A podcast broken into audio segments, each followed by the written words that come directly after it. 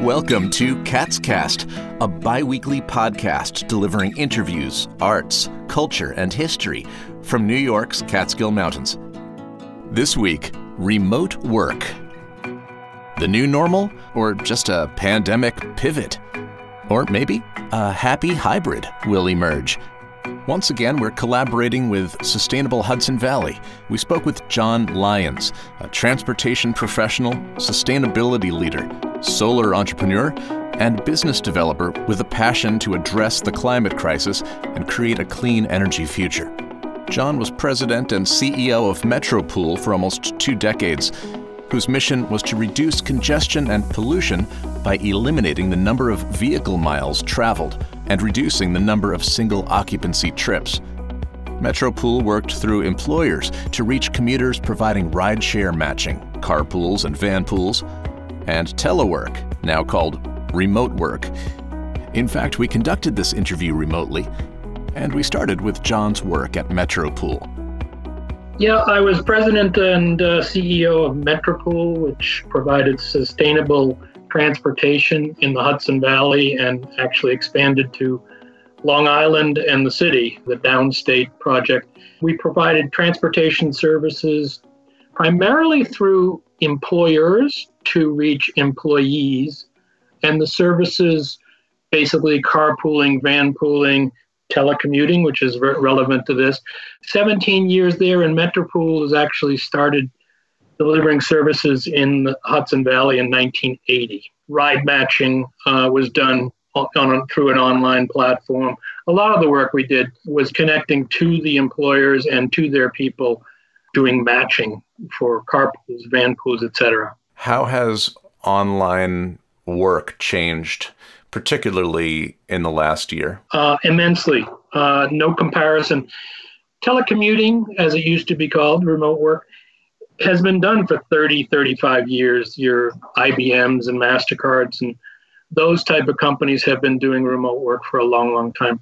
But it never really grew. Uh, everybody thought it was going to grow and it didn't grow. Well, the pandemic, you know, forced us to all work remotely, or many of us to work remotely. So it kind of turned everything upside down the, the IBMs and MasterCards, they adjusted pretty quickly, as you can imagine, because they already had policies and programs in place. The small and medium businesses, or any business that didn't have a policy in place, had to scramble and come up with what they could. So it's been, you know, baptism by fire for most companies, and it's been very enlightening for, for all of us. What are we learning from this experience? The people who have already been working online in some way or another, and also the people for whom this is completely new? The big picture is I think we have an opportunity to rethink the workplace. I mean, a real big deal here, um, partly because of the length of this. It's, it's still going on. We've gone through kind of this phase of rising to the challenge immediately, people working hard, and then kind of getting depressed about it. And and I, I think now we're with a little bit of experience, we're looking for okay, what can we do going forward? Because I think what a lot of companies have realized that things they didn't think they could do remotely, they can. Others realized uh, that there are things that don't work as well.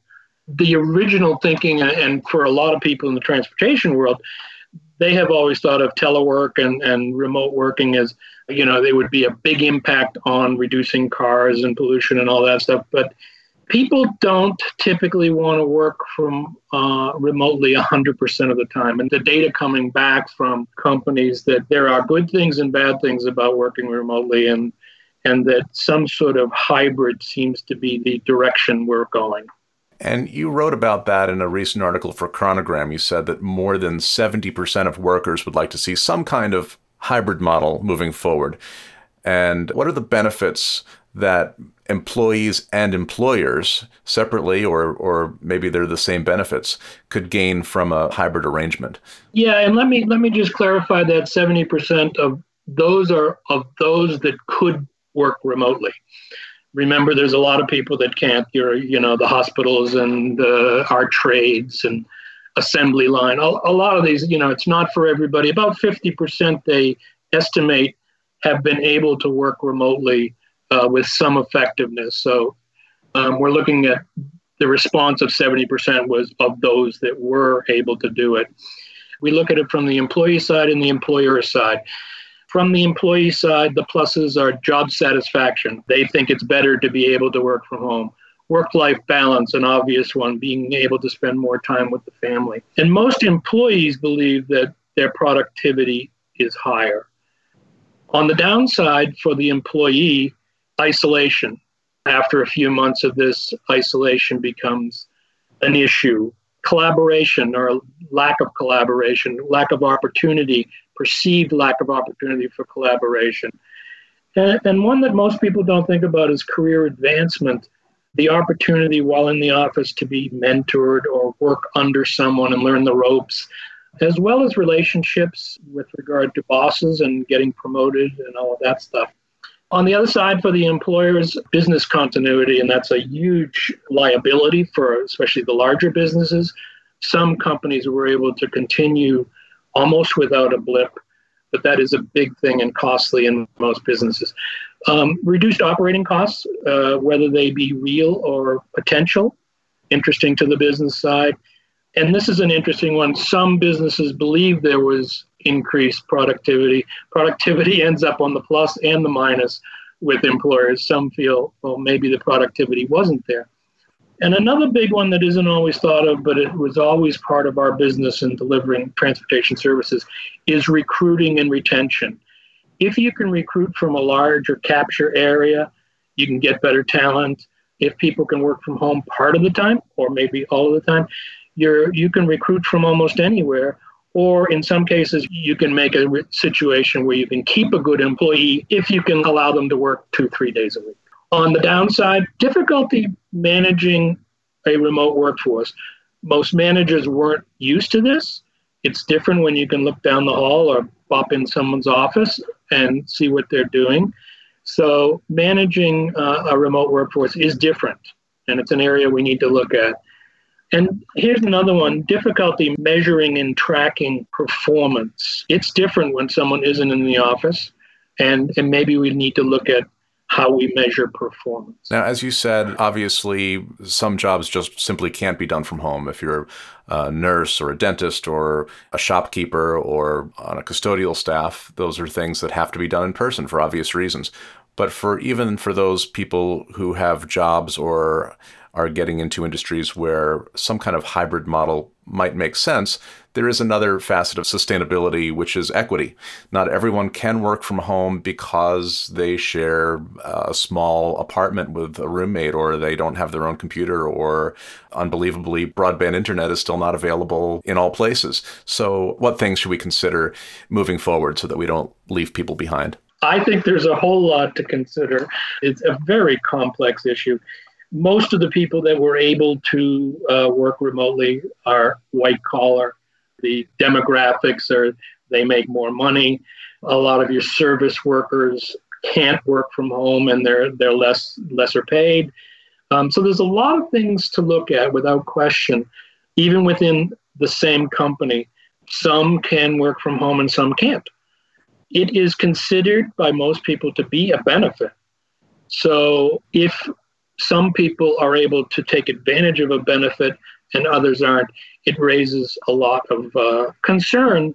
Um, so it's a it's a difficult thing, and I don't know. I look at it. We choose the profession we're in, so some of this is by choice. Trades people, the carpenters and plumbers and electricians and all that stuff, they want to be climbing that pole or banging the hammer on site. So uh, we can overdo the equity issue. I mean, I, I, think we can overthink it, we can overdo it, but it's very real.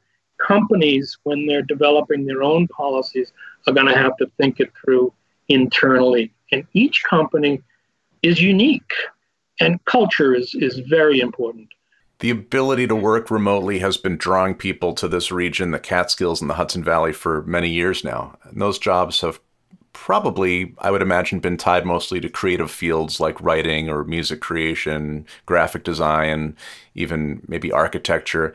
Things that can be done more easily from a home studio or setup. Have those demographics been changing due to uh, the pandemic? It has changed and it is changing, uh, and people would like it to change more. Uh, you can see that actually in real estate. Um, the, the, the action uh, in, you know, in the Catskills and the Hudson Valley since the pandemic is up. Real estate sales are way up. And that part of it is driven by people saying, well, wait a minute, if I can work remotely, why not work you know in a place that I love that you know the quality of life is better the environment is better all of those things that draw people to this region? What if I could live there full time and commute maybe occasionally into the city or, or wherever there's some? So around New York City you can look at Connecticut New Jersey Long Island. Things are happening in all of those places. Once people realize that they can be productive and management realize they can be productive from home those decisions are getting made a lot of people that own second homes up in the Hudson Valley and the Catskills. They have moved their operation. You know, they're fortunate enough to have a second home, but they have been operating up there, and, and uh, I think it bodes well in from an economic development perspective in the valley that can we encourage this? Can we make it easier for some of that transition? Can companies look at having maybe some remote operations that they don't all need to be in the big city or whatever? I think there's a endless possibilities. What has the environmental impact been from more people working remotely. I would imagine that it's positive because there's less cars on the road and people are kind of in one place. Yeah, um, there's a lot of reporting that says the impact has been tremendous clean air. You know, I don't know what the numbers are. I'm not going to guess because I've read so many different ones, but it's substantial and we all notice it day to day. You know, we notice that there are more animals or more birds or the air is cleaner and all this stuff.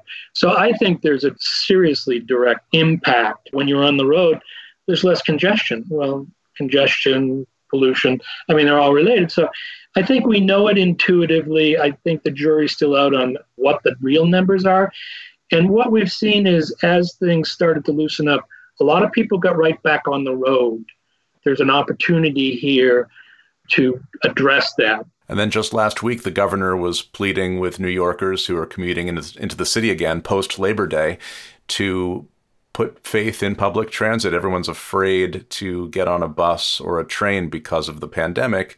And so they're seeing a lot of traffic now as, as cars start coming back into the city because now people who normally would have taken mass transit pre pandemic are finding more safety in their own personal vehicle. No question about it. And that was that was actually brought up very early in the pandemic. People started thinking about transit and, and how that would have a negative effect that people will not get back on transit. They will drive their cars when, when the time comes. So that that was predicted. It's happening. It's too bad because uh, we need public transit. Some people live by it. I know that Metro North and all of the local bus companies are working really hard and creating safe environments, going above and beyond the call of duty. But, you know, we've been told for months not to be in public environments and whatnot. So it, it's going to take a lot of work and it, it's, it's a real problem. Where do you think this is all going to land in a year or two from now?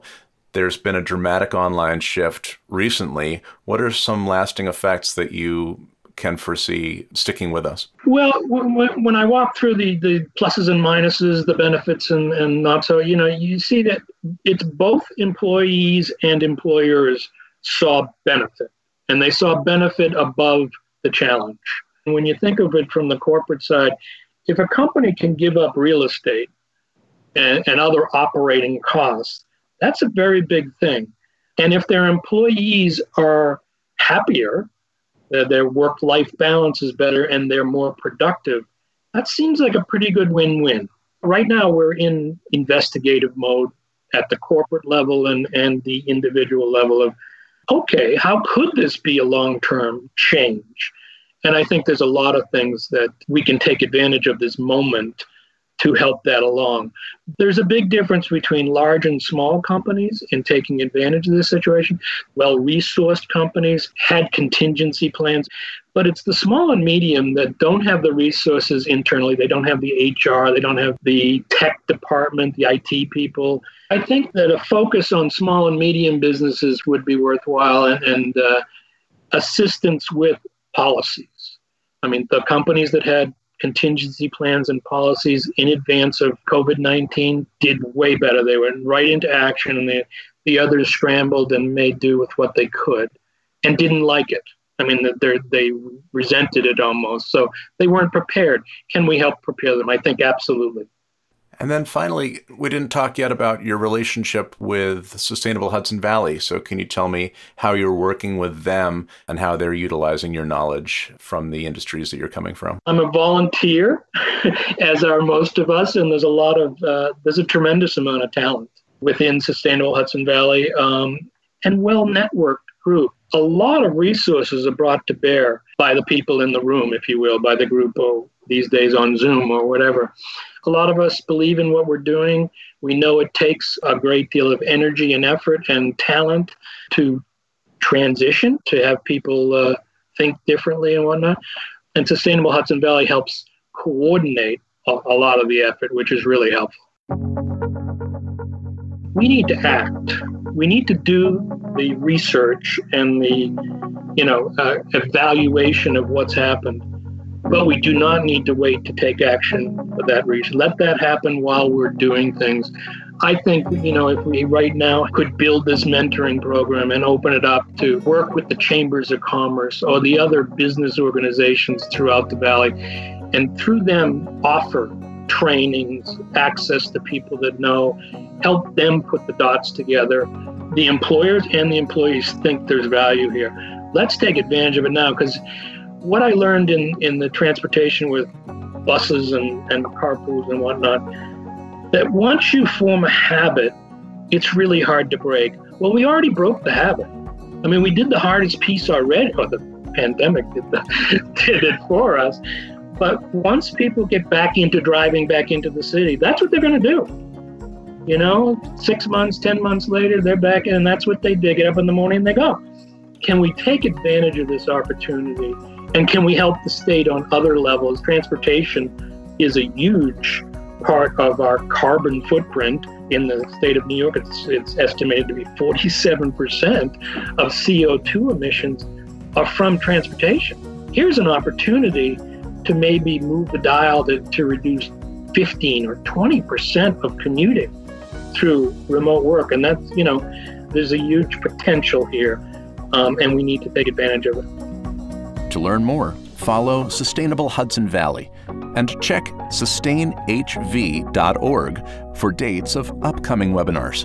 Thanks to our sponsors, Sustainable Hudson Valley and the Central Catskills Chamber of Commerce, providing services to businesses, community organizations, and local governments in the Central Catskills region. Follow the Central Catskills Chamber of Commerce on Facebook and sign up for a weekly email of local events at centralcatskills.com. Catscast is a production of Silver Hollow Audio. Please don't forget to subscribe, and we'll see you again in two weeks. I'm Brett Barry. Thanks for listening.